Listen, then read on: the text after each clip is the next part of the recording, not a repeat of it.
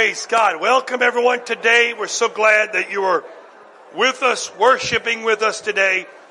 If you are a guest with us, we're so thankful that you have chosen to come and worship with us in our gathering this morning. Praise God. It's wonderful to be in the house of the Lord today. Amen. Praise God. Let's just clap our hands unto the Lord one more time. Let's give praise to Jesus. He is worthy. Amen. Praise God. God bless you. You can be seated this morning. Amen. Praise God.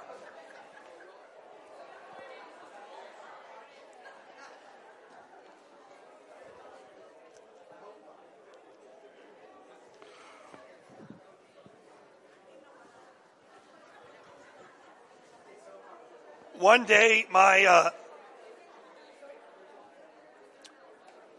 one day I'm believing. We're not there yet, but one day I believe in Jesus' name, we're going to get to prayer and praise with the same fervency as we get to fellowship. And one day I hope we just say, let's just worship the Lord and we just can't get everybody's attention because the moment you say, let's, let's just greet one another. My goodness. Got to rein it back in. But man, one day we're going to get there. We say, let's just worship the Lord. I remember when I was a child, we went to Prayer Mountain in South Korea. And I was a, I was probably, I had to have been, I couldn't have been more than five years old. So I wasn't old enough to really understand what's going on, but I was old enough to ex- understand that the experience of this moment was not normal. And we went to Prayer Mountain. Young E Cho's church was praying, and there was, when you told those people to pray, they prayed.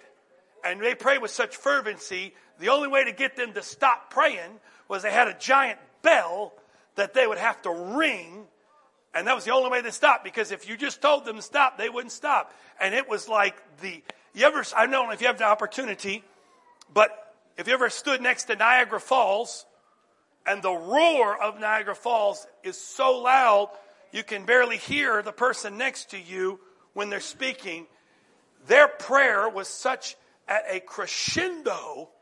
I mean, this was not like, I mean, these people prayed with a fervency and a, and a thunderous sound. And we're not talking about 10 or 15, there's thousands of people. And the only way they could get them to stop praying was a bell. So one day we're going to have a church bell. Not to announce the hour, but it's a necessity because we will be so fervent about the power and the presence of God that we'll have to ring the bell. Amen? Wouldn't that be awesome? Hey, we can all have faith. Don't knock my faith. Uh, don't, don't, don't knock my faith. I believe it one day in Jesus' name. Praise God. I want to kind of, I'm, I'm, believing today, and I say this with a, with, with a clause in the contract. There's always a clause in the contract that says God has the prerogative, uh, to change his mind or change direction at any time. So I say that this has a clause in the contract.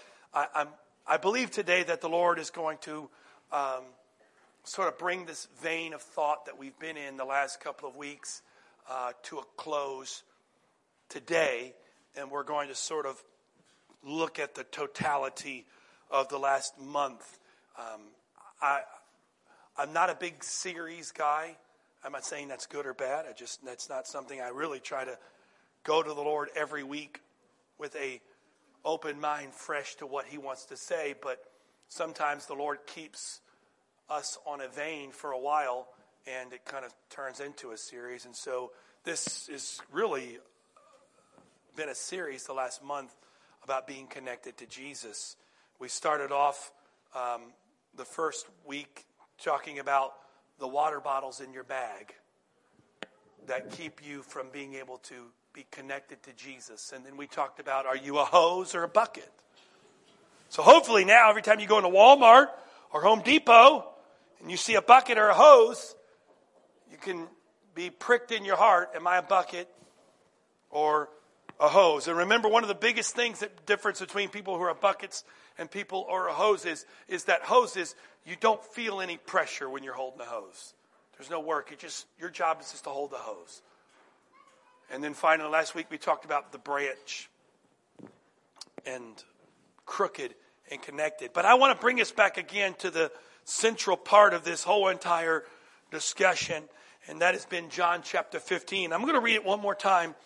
These are the first eight verses of John chapter 15. Jesus says this if you have a red letter Bible, you will notice that this entire, um, almost all, all of John 15 is in red. Uh, that is in no way to mean that these words are more important than others. It's just the fact that your Bible is letting you know that Jesus is speaking. I am the vine, I am the true vine, and my Father is the vine dresser. Every branch in me that does not bear fruit, he takes away. And every branch that bears fruit, he prunes that it may bear more fruit. You are already clean because of the word which I've spoken to you. Abide in me, and I in you, as the branch cannot bear fruit itself unless you, unless it abides in the vine. Neither can you unless you abide in me. I am the vine, you are the branches. Who he who abides in me and and I in him bears much fruit. For without me you can do nothing. If anyone does not abide in me, he is cast out as a branch and is withered and they gather them and throw them in the fire, and they are burned. We talk a lot about heaven and hell, but Jesus just gave us the really simplicity of how do I keep from going to hell? Got to stay connected. Pretty much, he's simply saying there, the people that aren't connected, they're going to wither, be cast in the fire, be burned. If you abide in me and my words abide in you, you will ask what you will, and what you desire, and it will be done for you. But this, my Father, by this my Father is glorified, that you bear much fruit. So will you be my disciples. I want you again to understand. I, I said this two weeks ago. I might have said it last week if I remember. But I want you to understand the importance of the context of John chapter 15. Not that it makes it any more important than any other scripture in the Bible. But I believe that the context of John 15 really lends itself for us to make sure that we really pay attention to what Jesus is saying. Um, it's sort of like if you walked into the room of someone who is dying and they whispered to you to come closer and they gave you their dying words, you would pay attention more to those words than you would in just normal conversation. Doesn't mean those words are any more important. It just means because of the context of the situation, those words carry much greater weight. So you have to understand that these words in John chapter 15, the weight of that moment, Jesus had just washed the feet of his disciples. He had led them through the final meal, which we call the Last Supper. He had led them through this meal he had instituted this breaking of bread. This is my body. This is my blood. This is all sort of taken place. And now they are walking towards the Garden of Gethsemane. This is the moment, okay? We, we, we've got to look at this is the, this is a very pivotal, sobering, eternity shifting moment. And he is leading this group to the Garden of Gethsemane where in just a few moments after he gives us these words, he's going to be in agony and prayer where it gets to the point where his body breaks down to where the Bible says he begins to sweat great drops of blood. So this is the moment and, and, and, and just a little while after this, he's going to be arrested and, and by the time the sun finds its way to the noon hour the next day, he will be hanging on a tree. So this is the moment, John 15. This is the this is the this is the weight of John 15. Jesus understands the timetable. The disciples still hadn't kind of realized the grasp the moment. They're still trying to fight with the idea that, you know, Lord, we got your back. You know, Peter's still in the moment where he's still trying to figure out a way to help Jesus out. Trust me, Jesus doesn't need you to help him out. Rule number one of following Jesus, he doesn't need your help. He's got it. And so this is that moment. This is the timetable. And so with this, I believe that every word that Jesus is speaking, there is only a few hours left where he can communicate because the next moment after this, he has got to go pray and finally put his flesh on the cross. Put his will on the cross. Notice that his will was on the cross before his flesh was on the cross. He has to go to this moment. So these are the last few things he's able to tell his disciples, the men that have spent three plus years with him, the men upon which the whole weight of the new church is going to wait and to rest. It was the, it was the men by which he looked at Peter and said, upon this rock I will build my church. So I believe at this point in time that every word that is coming out of his mouth carried thunderous weight. Every word that was coming out of his mouth, the, the, the, the weight and the context of the moment led to a to to every word being perfectly scripted. And so as they're walking into this garden, it's a garden. It's, it's, it's a garden. And there's things that are happening in this garden. There's, there's olive trees, but there's also grapes. And, and at this time of year, there is this, the grapes are beginning to sort of come blossom. We're, we're getting into the Passover time of year. It's, it's, it's starting to get springtime and so winter is now becoming a distance and so that which lay dormant is now starting to breathe life and so this is the context and, and, and, and Jesus was a visual type of teacher. He was a storyteller. He often used the objects around him to be able to tell a story and so I'm just speculating here that as they're walking through this they're, they're surrounded by vines. This not just, they're not hanging out by the campfire. There's no, this is not a desert place. They're, they're surrounded by vines. They're surrounded by an area where, where people had taken meticulous attention and care to make sure that the vines that were around them at that garden entrance were able to produce fruit. And so I can imagine for, for just a moment here that as Jesus begins to read and speak, he read, but begins to speak as we read John 15, I imagine that he was probably gesturing with his hands at the vines that were around him. Because he was trying to, to, to make a correlation with these men that were about to face the greatest trial don't forget, it was right at the end of John. We read John 15, but go back to the last part of John 14. I believe that was the last part where Jesus, Peter said, I want to go where you're going. He goes, You're not going where I'm going. In fact, I'm going to let you know, you're going to deny me. This is the context of this, okay? This is the way, and he's walking with these men, and, and Jesus already knows in his heart and his spirit, he already knows the end from the beginning, so he knows the next day what lies ahead. He looks at them and he points out and says, Hey, look at these vines. Look at these vines. And he starts the entire point with, I am the true vine and my Father is the vine dresser. You see, sometimes I think we lose sight of where we are, and we live, lose sight of some things that are very important. There was a oh, there was an older lady. She was a she was a widow, and so she had been watching the news, and the news was telling about a crime wave that was sweeping the area so she was on high alert. She went to the grocery store one day, and as she left the grocery store with her cart full of groceries, she's approaching the car, and she looks, and with alarm, she sees four men sitting in the car. But she had become prepared for this. She had been watching the news. She was ready.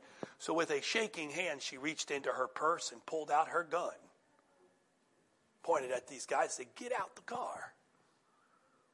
The guys panicked and scrammed out of the car. She's shaking. She gets in the car and, and she's starting to, to try to put the key into the ignition to start it and her hands are shaking and she can't seem to do it. And, and this goes on for a few minutes and she's just, this is a, a panicky moment.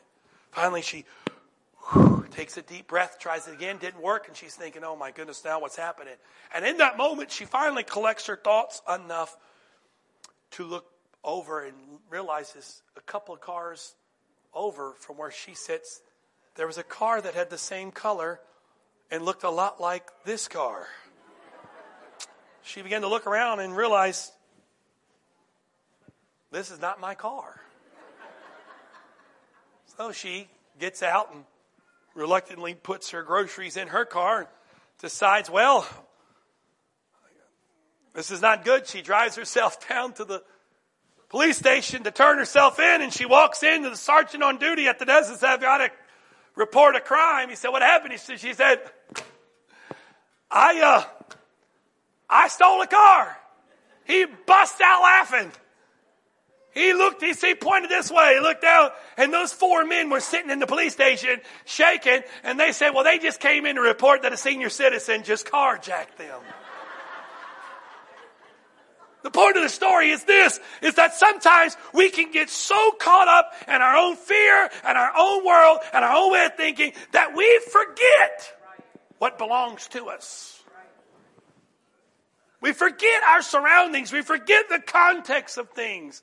And so in this moment, I believe that the disciples were so caught up in the fact that Jesus said that this temple is going to be teared down and we're going to build it up in three days and our kingdom's coming, that they, they were so caught up in the moment that they missed the true essence of what Jesus was saying.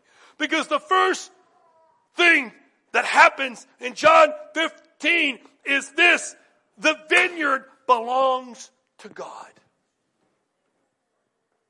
The vineyard belongs to God. There's no mistaking the principle. He started it off with this. I am the vine and my father is the vine dresser. Before you go any farther, let's get this straight.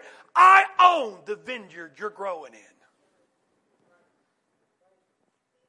It belongs to me.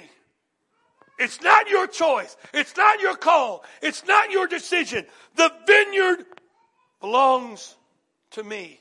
The problem is, as this is one of the core issues of all that we do.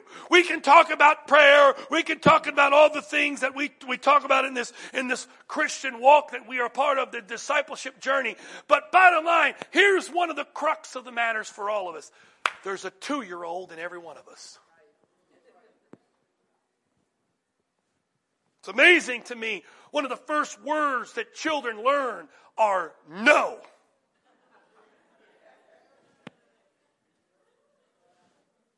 They just learn it. No, mine. When that little two year old gets their fingers on something, all of a sudden now they don't understand anything but they understand that this belongs to me and the ownership belongs to me. It doesn't matter to them if it's mom's favorite bowl or piece of trash. It's mine. Belongs to me. It's amazing to watch a two year old, how a two year old can grab a hold of something and suddenly there's ownership. And then the problem is, especially if you've raised multiple children and you watch the interaction of two children. When one wants what the other has. Suddenly, blood doesn't matter. Relationship doesn't matter. Friendship, you've got what I want, and the other one's saying, yeah, but it's mine. It's crazy to think about it if you really look at it. Children don't understand responsibility. They don't understand time. They don't really understand earnings and value and all that stuff. But immediately they understand possession. Children don't really understand even consequences of their actions, but they understand possession. Why? Because there's a two year old in all of us. And guess what? Just because they turn three doesn't mean that leaves. And just because they turn 30 doesn't mean that leaves. Or 50 or 70. That's still in all of us. Because how many of us have taken that same mind that we had at two year old and turned that to God and say, wait a minute, God, this is mine. You can't take my health. It's mine. You, you, you can't bring sickness to me because you're taking my health and the health belongs to me. It's mine. That's my good health. I don't want that disease. I, I don't want to feel this way. I, I don't want to do the surgery. I don't want to have all these treatments. Because why? Because it's mine. God, this money's mine. I don't want you to tell me how to spend it. I don't want to tell me where I could give it or not give it. Why? Because it's mine. Why do you think? God, why do you think Jesus spent so much time? And this is not a money sermon, so just calm down, panic. Every time you say the word money, people break out in a sweat. But you know what's crazy is we avoid things that are the biggest in factors of our world, our life. Let's be honest. Money is the driving force of 99.9 of you in this room. And if you say, well, it's not for me, then just stop going to work. Well, I, am not a money person. Fine. Well, then quit your job. You don't need money. Fine. Why do you get up every Monday morning when you don't feel like it? Why is the fact you'll skip church but you won't skip work? Just threw that in there. Did you see that? You see me? I was. Woo! Woo! Boo! You weren't even ready for that. Dude, watch out now. Woo! Got that Muhammad Ali coming on me. Float like a butterfly, sting like a bee. Why? Why is that the case? Why is it the case? If, if, we're not about money, why we will skip church if we think we're going to, oh, I think I got a sniffle next week. I may prepare a rest for next week's sniffle. But we will drag our de- half dead carcass to work on Monday morning at 7 a.m., hacking and coughing, going to the bathroom to puke because we can't miss work. Why? Because of this stuff right here. So before you get on your high horse, well, I'm not a money person, fine. But why did Jesus talk about money? Because we see the effort we put in to getting that money, and therefore it belongs to me. And what I do with it belongs to me. We deal with things. It's mine, mine. I've watched young people, I dealt with it growing up. I deal, I see with young people deal, struggle with their future because that future's mine. And so, God, I want to do this, and God, I want to do that. You can, God, because it's mine. Mine. Mine. Because really, it's about this whole idea that this two year old, I mean, I'm, I'm just to, we're just digging deep into it. Might as well dig the hole a little deeper. I've watched some struggle with, but God, that was my church. I like the idea of where we used to be. I liked it when we all kind of had what we do. I've given time and effort and all this, all my energy and money to this church, and now they're breaking it up into groups, and now we're here, we're there, we don't even have a building. Why? Because it's mine. But he said, I am the vine dresser. From the very moment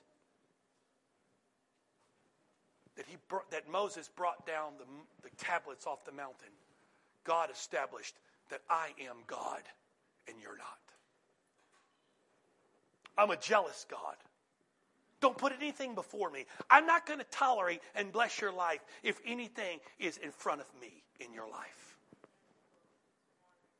You can fool me. You can fool your neighbor. You can even fool yourself, but you can't fool God. We were talking about this this morning on the way over here about the fact that, that, that God sometimes just wants to know you're willing. We were dealing with some personal situations in our life, and, and we were talking about and sort of giving God praise about how God has done some things. But we, we looked back on the journey and we said a lot of times it appeared as if God was, we were going in a different direction, and, and we told God, whatever you want, and we were willing to do that. But we said that, you know what? We actually meant it. We didn't just say it, we meant it. It's sort of like the Abraham and the Isaac situation. Abraham didn't say, Sure, God, I'll, I'll take, I'll kill Isaac. Fine. He actually had to lift that knife above his head with the intent of going down, that the angel of God had to stop it. That's how far God is going to take you. If you think you can get out of where you're at just by saying, Sure, God, He's going to put you to the test to see if you're willing to really say, Okay, God. Because God's not fooled by your bluffing. He's not fooled by your rhetoric. He really wants to know, do you mean what you say? But God, I, I don't want to. I don't want to. I don't want to give God that opportunity. What if He asks me to do it? Doesn't work that way. We don't want to say, God, whatever you want to do, wherever you want me to work, wherever you want me to live, I'm willing to do that. Because what if God makes me move places I don't want to move, or work somewhere I don't want to work? I mean, I'm just living the way it is, right? When I was growing up, one of the big things we were always talking is you need to marry the will of God. And I remember thinking, God, but what if I marry somebody that I think is ugly? You're laughing, it's true. And I remember I'm like 16 years old, sweating bullets, like, my goodness, what if the will of God for me? I mean, I mean, what if? We're laughing. That's how we think about the will of God. You know, it's like waking up in the morning and, and you look at your, your wife and you go, oh God, but she's the will of God. Praise God. I thought that way growing up. I thought if I ask God who to marry, I mean, I'm going to be like, oh, God, oh, oh. I go fast and pray today. But God didn't do that. God gave me the most beautiful woman in the world, but the bottom line is He had to be willing. Are you willing to do whatever it takes before I give you what you want? Why? Because He wants to test that two year old inside of you. I said this when we were doing Anatomy of Disciple. I'll say it again. We, we knock kids that pitch fits. But let's be honest, adults are just more sophisticated at pitching fits than teenagers. We just get better at hiding them. But we still pitch fits. We still take our, you know, it's just, forgive me, my, my, my children have to just live with it. With, with, you know, taking a kid to Walmart or Target is like not navigating the gauntlet of their will. Because they don't understand why they can't have every cereal in the aisle. They don't understand the fact we have five boxes of cereal at home. All of them have cereal, but they understand why they can't think that sixth choice. And when their mother says no cereal and their world is coming to an end, but we've got to have Cocoa Puffs because I want Cocoa Puffs. And the Rice Krispies at home or the whatever, the Cheerios, but this Cocoa Puffs, it's Cocoa Puffs. Can we please have Cocoa Puffs? Cocoa Puffs. It's like you're standing in the aisle going, how did my life go wrong?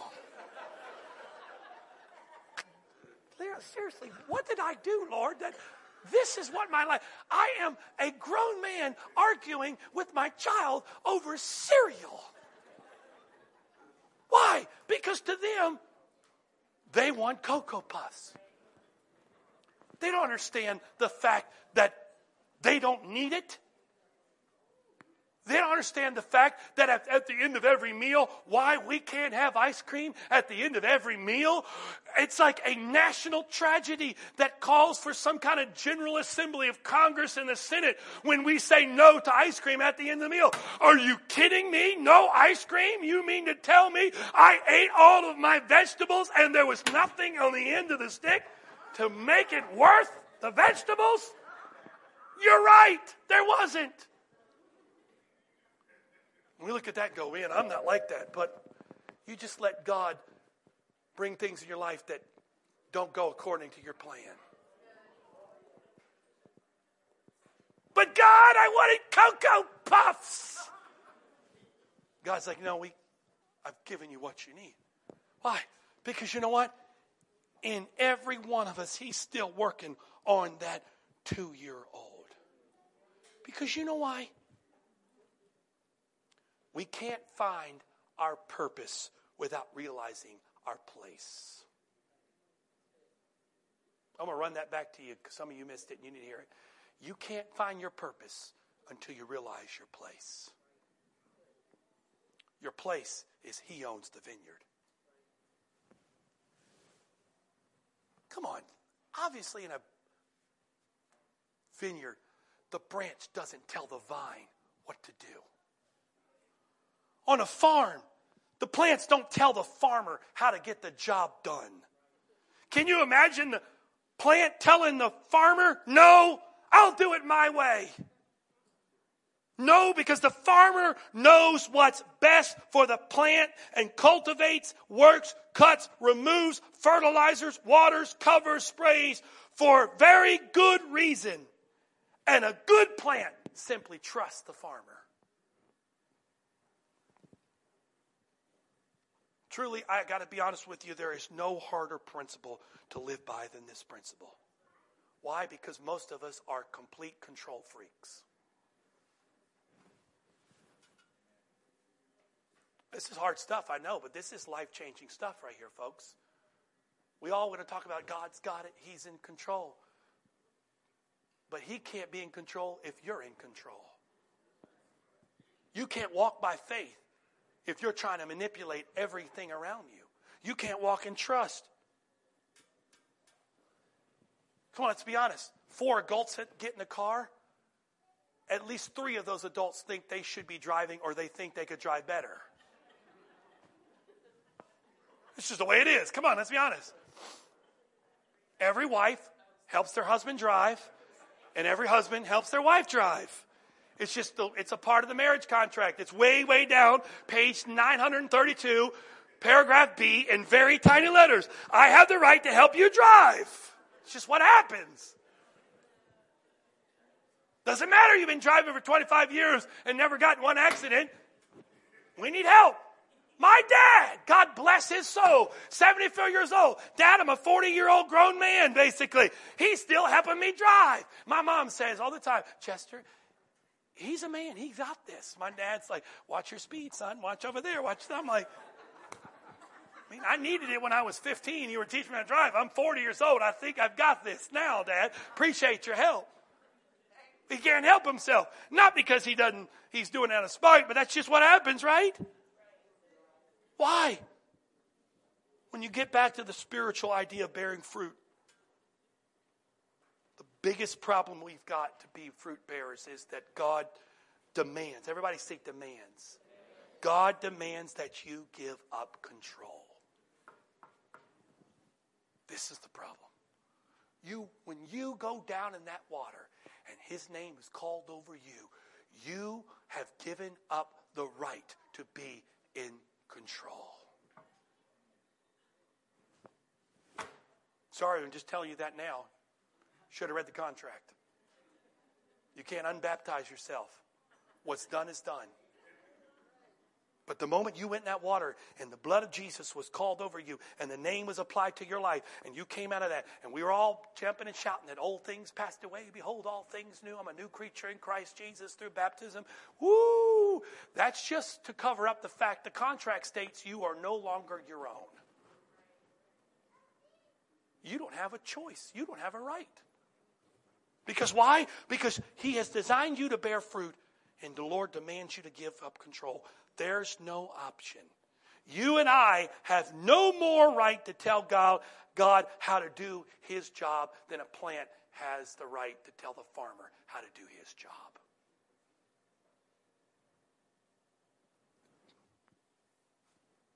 So, some of you today, that's bad news. Some of us today, it's like, you know what? You come to the end of yourself, you're like, thank God, I'll give you control because I'm messing it up. Lord, I give. But some of you still haven't come to that revelation. You're fighting. And so when you say give up control, there's a part of you that says, I'm not giving up control. No, you don't say that out loud, but in your heart, your actions, your spirit. Some of us are coming to the end of ourselves. We're like, you know what? I'm giving up. That's why I made the statement before, and I'll say it again. You are no more you're, you're at the most spiritual level you can be at when you finally utter the words, I give up. When you can utter the words, I give up, that means you are at the peak of spiritual ascension because you're finally given the point where it's not you, it's God. But here's the beauty of it. If you give up control, the good news is that means you don't have to carry the weight of being in control. Have you ever seen a stressed out plant?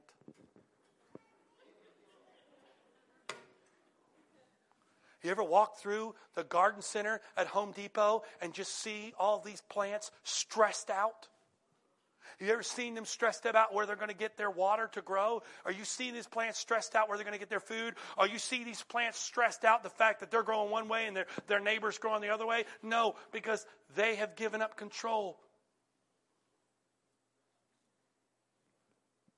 I'm going to say this and I'll just step on out there. But if you've got pressure and stress in your life today, that is a alarm bell that you may want to look at who's in control. And when you go drive home today, just take a gander at the trees. Last week we talked about crooked and connected, and some of you are telling me the fact now you're seeing trees differently. So just take a tree and go and say, Is that tree stressed out?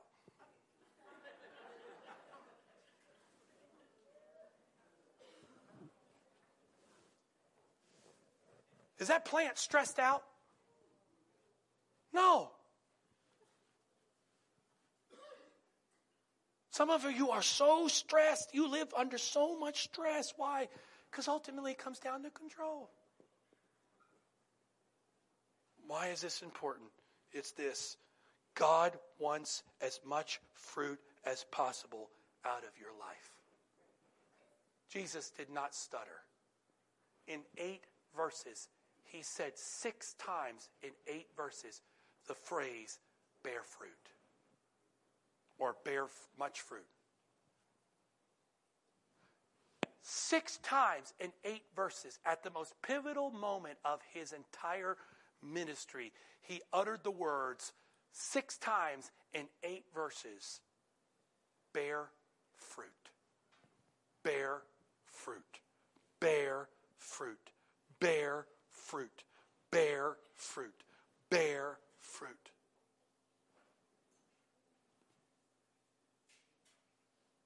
Bear fruit. If I said that six times in a, in a 30, 40 minute message, you would remember that. But he said it six times in less than eight sentences. Bear fruit. Why? Because his desire in your life, if you are walking with him and submitted to him, his desire for you is to bear as much fruit as possible in your life.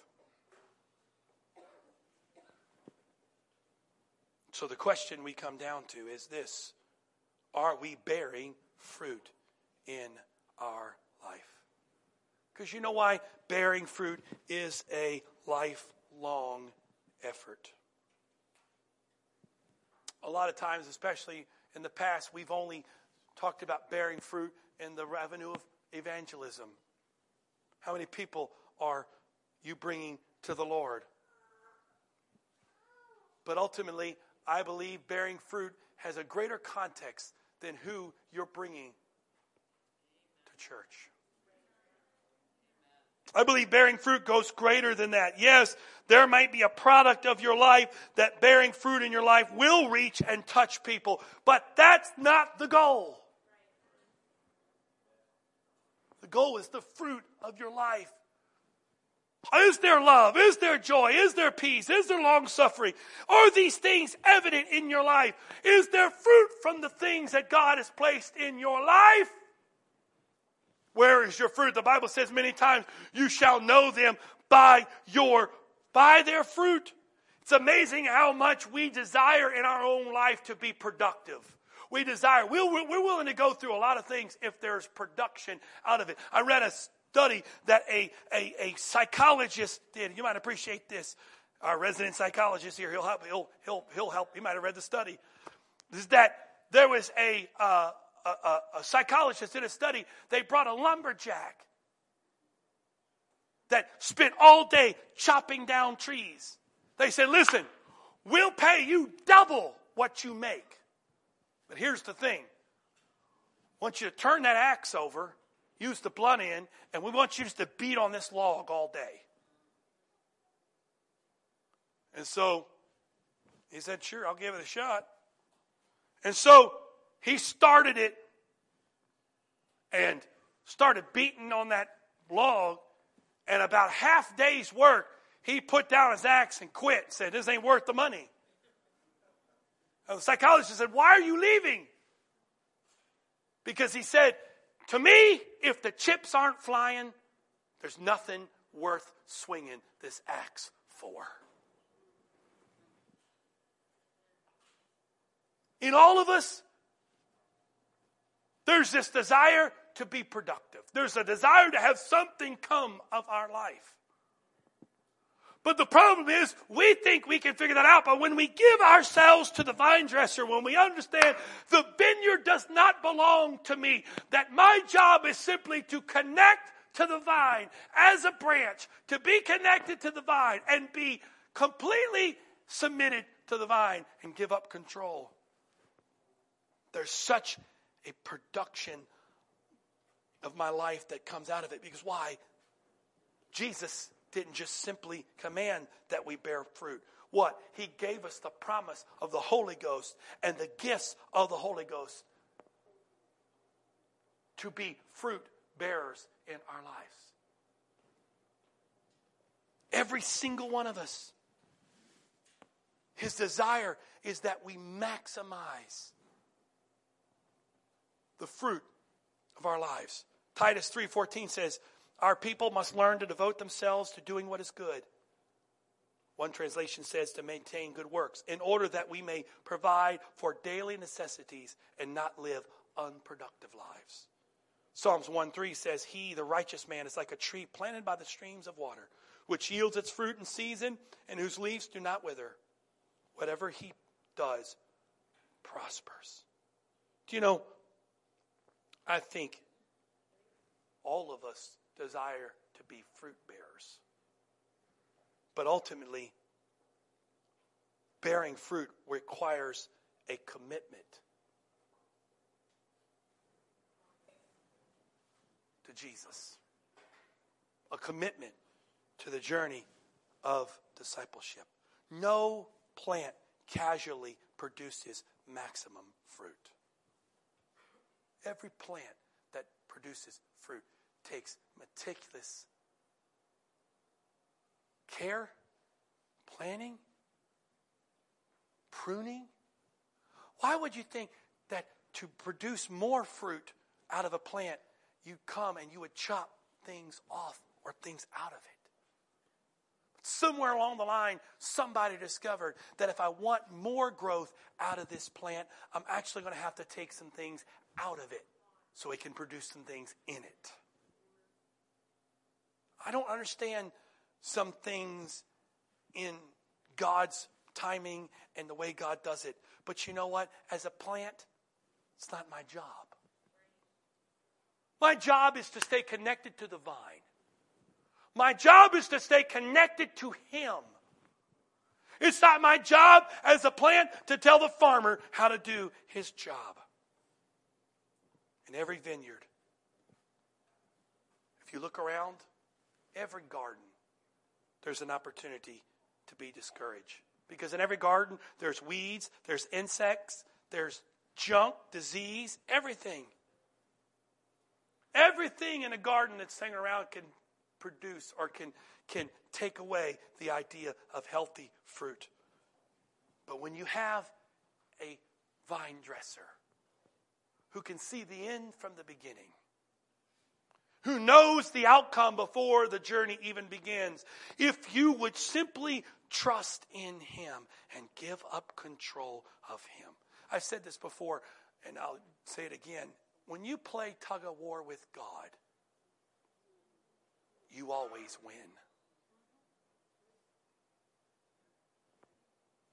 That was one of the simplest revelations the Lord given me several years ago because I'm, you know, we're thinking we're playing tug of war with God, and well, we're tug of war, and and and you know, but I realized if I'm playing tug of war with God, I'm always going to win.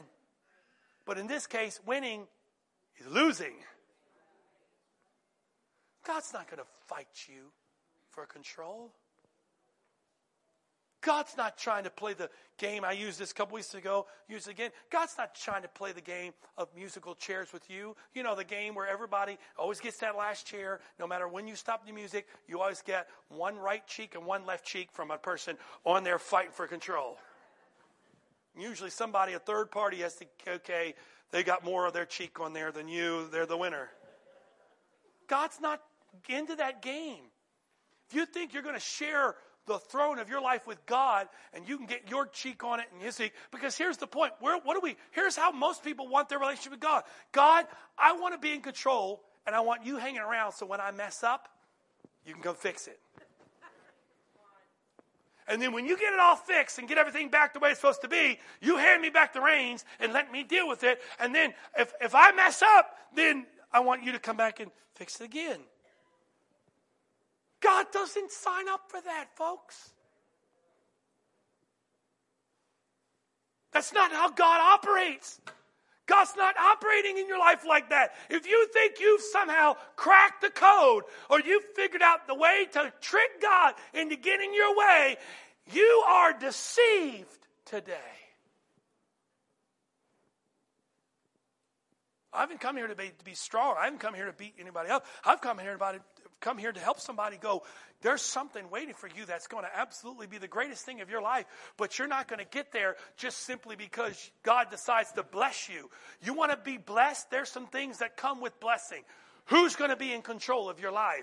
Whose branch are you going to be? What, what vine are you going to be connected to? Who's the vine dresser? You know what? I do believe in the blessings of God. Man, I can tell you some stories about the blessings of God that coming in people's lives in this place today. I'm not talking about blessings of God where we're just like, ooh, I'm blessed. I'm talking about legit blessings. But every one of those people would tell you that the blessings came when they finally gave up control. We want the blessings, we want them our way. We want the blessings, but we want to dictate when they come, how they come, where they come. I could tell some stories today that would be like, oh, I mean, most of them, I, well, let me back it up. I'd tell you some stories today that probably most of you wouldn't even believe. I'll tell you some stories about the blessings and the provisions of God that most of you'd go, I don't know if that's, I don't care if I brought you bank statements and contracts and all that laid in front of you, you'd be like, eh, I don't know. Sounds too good to be true. Unfortunately, Walt Disney has done more to desensitize us than anybody because we think everything is sort of fairy tale, make believe. And we realize that there's real stuff happening. God's doing real things. But the problem is, every one of those people would tell you there's one common thread they weren't in control. Only you can answer this question today. Only you know the question. But here's the, here's the crux, and I finish with this today.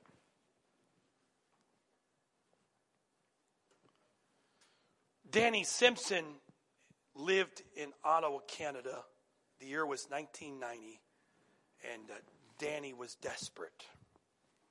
He didn't have any resources that he needed to survive, short on cash, and even shorter on skills. And in the end, he had run out of time and options. So Danny decided the only option he had left was to take the gun that had been handed down throughout his family's history. He went to the bank, robbed it for $6,000. He wasn't very good at robbing banks and immediately was arrested. But at the trial, two very significant things happened. First, Danny was sentenced to six years in prison, and his opportunity for success dropped to minute proportions. But the second thing that happened in the courtroom was that people began to examine the weapon used for this holdup. Come to find out that this weapon was a 45 caliber Colt semi-automatic. It was the kind of gun that gun collectors would be salivating to own. It was an antique. It was made by the Ross Rifle Company in 1918, and the value of the gun was over $100,000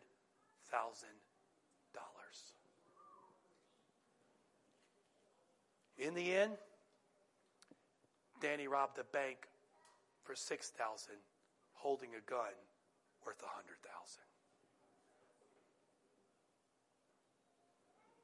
How many of us are chasing $6,000 items of life when we're holding priceless treasures inside of us?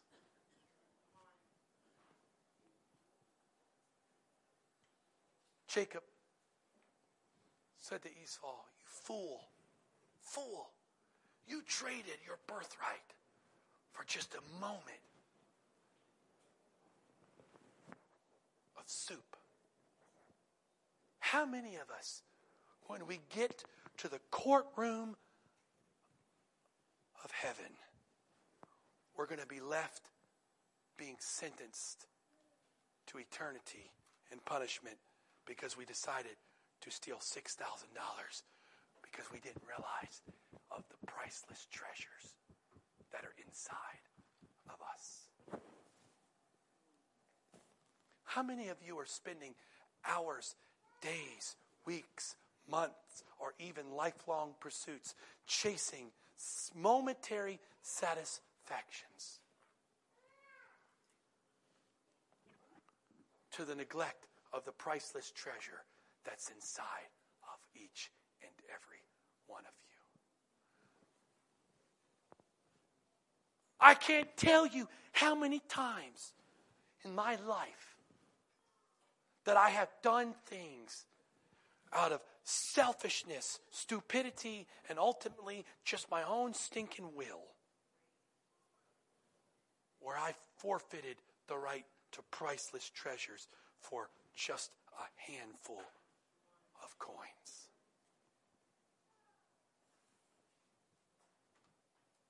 You know, it really is sort of simple today. I um, I'd never had an eye exam in my life. Didn't think I ever needed one. I remember as a kid, we'd go to the doctor, or I think they even brought it to school, and you'd read this chart, and I thought I always did pretty good. Never thought I had eye problems. Six months ago, I started noticing my right eye. I guess I was paying attention more. I'd tell my wife, I'd close my left eye, look my right eye, I'd say, you know, Kate, looks like there's some blurriness out there. Can you can you verify? And she goes, I don't really see. I'm like, okay, well, I.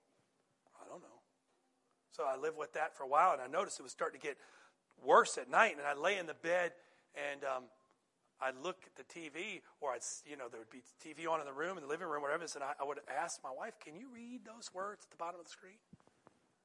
She said, "Yes." I'm like, so I started having some dryness in my eye with the winter time coming, and I was having an itching problem, and I, I was starting to really have burning in my eye. My wife said, "Why don't you just go get doctor, check your eye out, and then see see what he says?" So I went and looked at the doctor. He uh, he was treating me for the burning in the eye, and he said, "You ever had an eye exam?" I said, "No, I got good vision." So he said, "Let's try." So I'm like, "Cover your left eye." Like, read the chart. I'm like you know, the first line's always easy. It's like, you know, X, Y, Z, B, R. And then the next line was like, A. Are you guys using emojis now for eye exams? Because that sure does look like the emoji with the smiley face and the hands going like this. Is that possible? And that looks like the monkey, the see no monkey. Am I right? And they're like, okay, all right. so I go back the next time, and the doctor I do the full test, never had my eyes dilated. I mean, none of that. Had my eyes dilated, and the doctor says, You're not too far off me having to write you a deal that says you're going to have to have glasses when you drive. I'm like, What? Not, i can see. So finally, I got the prescription, went down. My wife picked me out these glasses.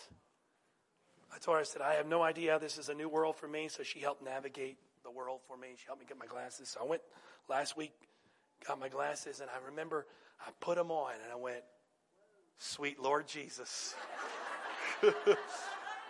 I didn't realize that's what the world was supposed to look like. I didn't realize. And so all week I've been doing this. Looking at trees going, What is that? That's got branches. Hey, Kate, it's got leaves. And you know what? That's what happens when we hear the Word of God. We think we see something the way it is, but then the Word of God comes and says, Yeah, let me show you the clarity of what really is. You know what? Today, I'm talking to some people that I'm saying, give up control. And you're looking at me like this and going, but I, I have given up control. But if you would let the Holy Ghost go, no. Look at it this way. You go, ooh, maybe I haven't given up as much control as I realized. You can either listen to me like this, Sister Benita, I see you back there, but I know it's you because I saw you like this, but I couldn't tell you it was you. You're back there. You're, I always thought that was the way it's supposed to be. But now I can see. So you can sit here and argue with me all you want, but I am. In, I'm not. I've given up control. I'm here on Sunday morning. Uh, look, I mean, I, I love my Jesus. But if you would let the Holy Ghost today put some clarity in your life and let you see that there is some things maybe aren't quite as clear as you think they are. Who's in control? In control in God's world is not in control for punishment control in God's world is to maximize your potential. Let's get that straight here today. When I talk about God being in control, there's such a weight that comes. And one of the most frustrating moments of my life was I finally realized giving up control how awesome it was. And then I was so mad at myself and so mad at the devil because he had tricked me into believing that A, it was so hard, and B, if I gave up control. I mean, I'm, not, I'm, I'm, I'm being honest with you. I had the mentality that if I gave up control for God, that pretty much my life would just be sort of like, what's wrong with you? Nothing. Well, why are you? I gave up control to God, and my life is terrible but I'm spiritual because I've given up. I honestly thought that. I thought giving up control to God would be, man, give up control to God. What if He has, I mean, giving up control to God is that's that's a big risk. But then you know what? You get beat down far enough. You get enough stuff in your life that's just going crazy. After a while, you just kind of get to the point where, you know what? Can't really get any worse. Let's try Jesus. Wish it could be more spiritual than that, but really what it is, right? Well, I can't really mess it up anymore, so why do you think God brings you to those places? The worst thing God can do is bless your efforts. Because every time He blesses your efforts, makes you feel like you got this. But when it finally come to the end and gave God the opportunity and gave up control, and then God absolutely just blew me away at what He could do, how He could do it, and how happy you could be in Him. How satisfying, how much peace and contentment. And I sit here today stand here today, lean here today, whatever I'm doing. And I can honestly say with a true and straight face that I could not imagine my life being any better than it is right now. Not because it's perfect. Not because somehow I got, I've got no problems, but because He has shown over and over again what he will do if I just get out of the way. And I've shown over and over again what I can do when I try to be in control. There's an old song used to come on the radio. It still comes on there again. And I, well, I used to sing it, but now I got to sing it. I'm thinking, ooh, this is actually not that good of a song. Sounded good. A song that says, some of you will know, not know, it, but some of you will know it. It says, "Gonna clean up mm, what I messed up. Oh, I started my life over again. Ooh, I'm gonna clean up." That's the song. So I come to church Sunday morning, 88.9. WHUR, Howard University Radio, Sunday morning praise. And I'm singing, gonna clean up what I messed up. But wait a minute. It hit me. That's my problem. I'm trying to clean up what I messed up. First of all, I messed it up. How can I clean up what I messed up? And then the worst part about it is, and I'm not knocking the Canton spirituals, God bless them. They keep singing for Jesus. But the problem with it is it sounds good, but it's not very spiritual and not very biblical because that's the way we live. We're cleaning up what we messed up so we can start over again, to mess it up again, to clean it up again. And that's the way we live our lives. And that's the theme song of most of us. Clean up what I messed up, starting my life over again. Come Sunday, I gotta get I gotta get there Sunday because I made a mess of it this week. Clean up what I messed up. Gonna try next week to do it again. Next Sunday, gonna clean up what I messed up. Gonna start my life over. Next Sunday, clean up. That's the way we live because we are the ones messing it up and we're the ones trying to clean it up instead of saying, God, I'm tired, I'm messing it up and I can't clean it up, so I need your blood.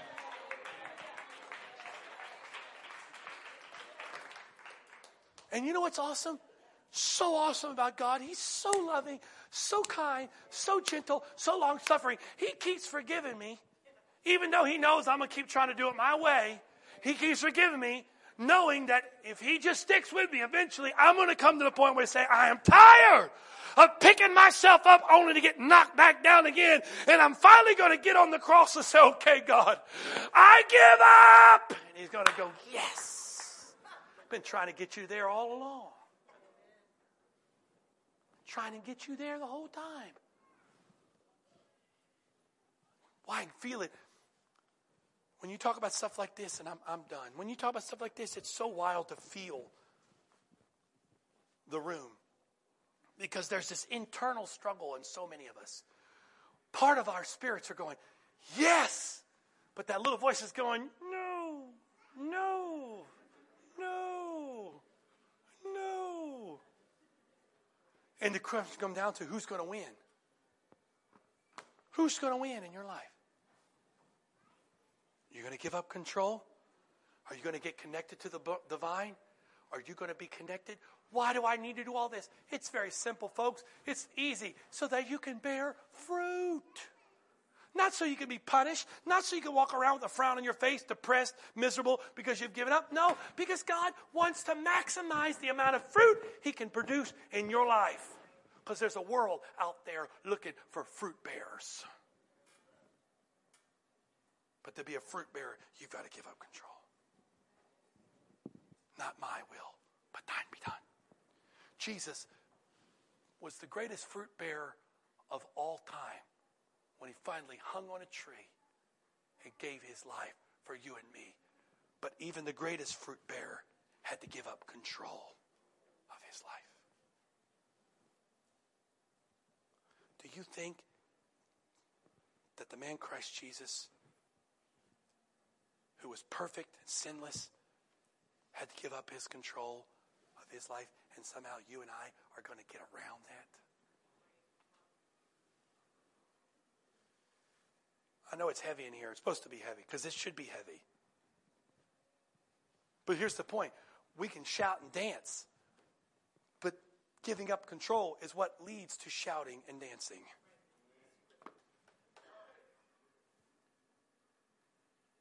That's why we've shouted and danced for years and never never amounted to anything. It feels good in the moment, but it doesn't ever you dance and shout Sunday, when you wake up Monday, you're like, what was that all about? Shouting and dancing alone doesn't put God in control. I'm not I can shout and dancing, but it's when you can shout and dance because you've given up control. He's turned my morning into dancing because I've given him my morning. And therefore, he's given me dancing. I've given up control. Not my will, but thine be done. Not my will.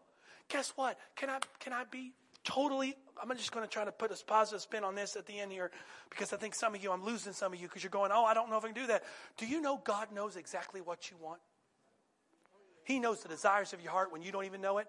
And guess what? When you give control to God, He not only gives you what you want, He gives you what you didn't even realize you wanted. And so, when you give up control to Him, not only does He make you happy, but He makes you happier than you could ever imagine because His happiness is not based on the moment and the, the, the, the, the, the emotional moment, but it's based off what's really in your heart. And He knows your heart. And when you give up control to God, you're talking about being happy. But you know what? I wish I could tell you this was easy. We're condensing this in about 40 minutes, but this is not easy. But I believe some of you, you're at the point now where you're tired and sick and tired of where you are. Some of you are not there yet. Some of you, you've checked out on me. You haven't learned yet, so you keep cleaning up what you messed up. I'm sure somewhere down the road we'll preach this again, and you'll you'll hear it down the road. But you're just going to leave, walk out there going, "Yeah, I can see. I don't know what the big deal is. Okay, I can see." Some of you, though, today God's going, "Let me just let me just show you something." You're seeing something. It comes down to what? Who's in control? Who's the owner of your vineyard? Would you take a moment, bow your heads right where you are, and just in this moment, who's the owner of your vineyard? Who's in control of your life? In this moment of self reflection, only you can answer this question. In this moment of self reflection, who is the owner of your vineyard? Are you a plant trying to tell the farmer how to farm his field? Are you the farmer and Jesus the plant? Who's you can't have both. Either you're the plant and he's the farmer, or he's the plant and you're the farmer. And he doesn't play that. That's not a game he's willing to play. So you got a choice today. Be the plant and let him be the farmer. And you know what? Stop stressing out. Stop living under pressure because no plant lives under pressure. No plants live stressed out because it's not the job of the plant to produce fruit. It's the job of the farmer to make sure the plant can produce fruit. It's not the job of the plant to have peace. It's the job of the farmer to make sure the plant can have peace. It's not the job of the plant to get water. It's the job of the farmer to make sure plants get water. That's why Jesus said in Matthew chapter 5, 6, and 7, He said, Take no thought what you shall drink, what you shall eat, where you're going to lay your head. Don't worry about all this stuff because you've got a farmer that's got your back. If you're worried about what you're going to do, pay your bills, where you're going to work, what about this? If you've got any kind of worry, stress, doubt in your life, there's one reason for that. I know you don't want to hear that. There's one reason. You're in control.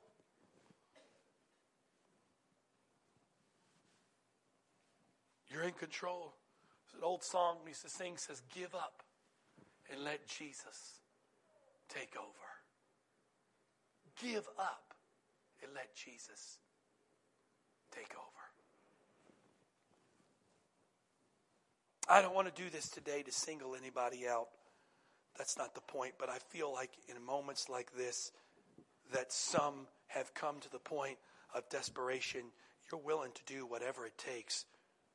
But I believe somebody needs to respond to the Holy Ghost right now you need to get out of your seat and as a sign to God that you're you mean what you say. Everybody can say, I'll give up control. But is there any Abrahams today that you're willing to lift your knife above your eyes that can say, God, I'm willing to go as far as it can to give you control? Somebody needs to get out of the seat. Come stand down here, lift your hands to Jesus and say, Jesus, I'm giving up control. You don't have to get down on your knees. We're not begging God. You're just telling God with your actions what you're saying in your heart. Come on, somebody needs to give up control. Give up. Who's in control? Give up and let Jesus take over. Stop trying to clean up what you messed up. And give up control. If He wants to clean it up, He'll clean it up. But you know what? You might give God lemons, He might make lemonade. It's not your job to tell God what to do. Stop trying to clean up your lemons. Give God lemons. He might make lemonade. But that's not the point. The point is this it's Him, He's in control. In the name of Jesus. Just for a moment, can we make this entire place a place of prayer? Can all of us pray for a moment? Even if you're not down front, I believe every person in this room needs to take a moment of prayer in your life and say, God, I want to give up today. And be honest with God. Say, God, I don't know how to do it. You can tell God that. You're cool with that. He's not going to judge you. Tell God. Say, God, I know what you're telling me today. I don't know how to do it, but I'm willing to do it if you show me the way. Tell God that. Tell God, say, God, I don't know how. I don't know when. I don't know what I'm supposed to do. All I know is you're telling me I need to give up control. I'm willing to do that. But Lord, show me the way. Show me the way. Because you know what? I can't tell you how to give up control in your life because I, and God alone only knows where the control lies in your life. So the question is not Okay, preacher, tell me what to do. The question now is simply this You need to ask God, God, I'm willing to give up control. Now what? What do you want from me? Give him a blank check. Stop giving God checks that are already filled out with the price and the memo. Just say, God, here's the bank account. Here's my check. You can empty out my bank account if you want. I'm giving you a blank check. You know what? God's not going to ask you for a million dollar check when you only got 10 bucks in your bank account, but He may ask for all 10 bucks. Give him a blank check today. Come on. Somebody needs to give God a blank check. Say, God, I'm not going to dictate to you how much, when, where, or how. I'm just going to give you a blank check.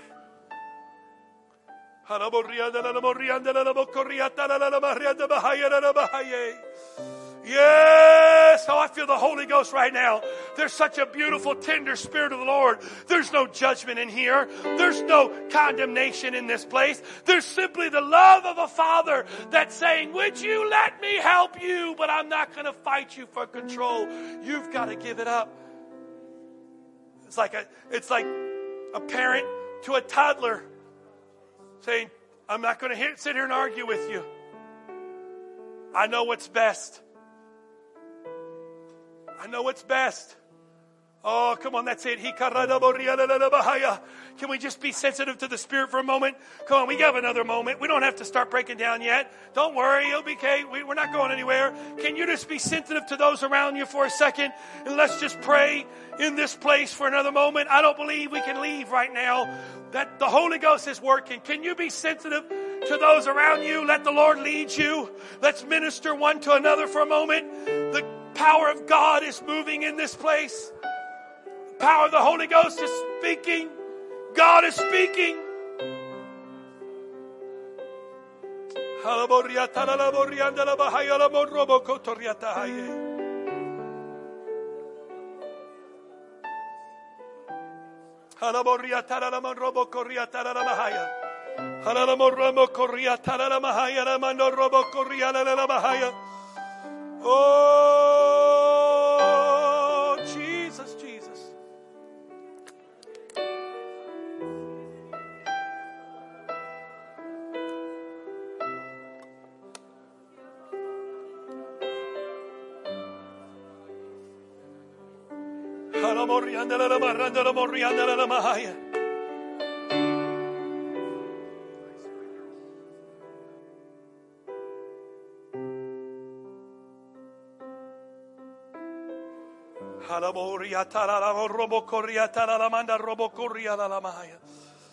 Oh, Jesus.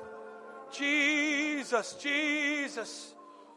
Jesus, Jesus, Jesus, Jesus. Oh, Jesus. Oh, I feel the Holy Ghost. Come on, I feel the Holy Ghost. Come on, can you just surrender to Him right now? Surrender your will, your way, your plan we surrender to you today, Jesus.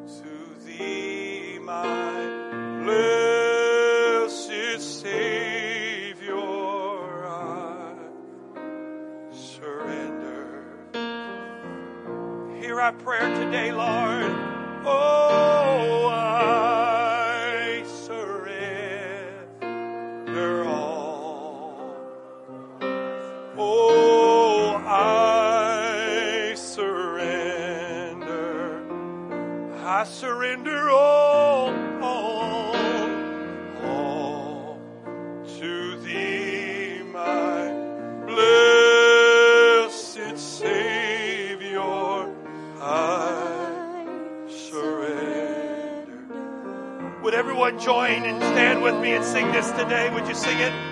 I surrender. I surrender all. Say it now. I surrender all. I surrender all to you, Jesus.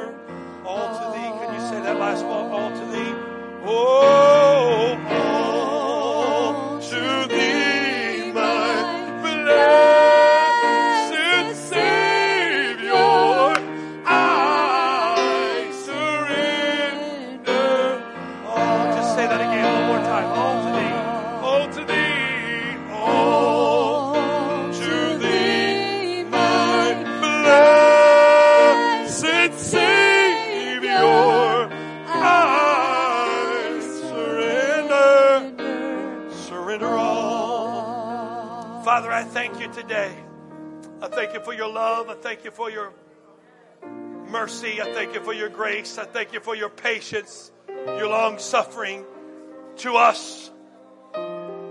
Even when our stubborn and our will fights against you, thank you for your grace and your mercy that you reach beyond our will to touch our hearts. I pray in Jesus' name today, Lord, by your grace and your mercy, that you would give us the grace to surrender to you, that you would give us the grace up control to you, that we would be connected to the vine, that we would bear fruit, that we would bear fruit in your in our lives. That we would be fruit bearers because we're connected to you. We're connected. We may be crooked, but we're connected. We're not buckets, we're hoses connected to you. Yes, we're crooked, but we're connected because you are our Father. You are the vine dresser. Trust you. We give you praise. We give you glory. We give you honor. Let's just give God thanks one more time. Can we do that? Praise God, praise God, praise God. Amen. The Lord bless you. Would you help us, please, to break down this morning? Shake somebody's hands. Go to a small group. Let's continue to walk with Jesus. Amen.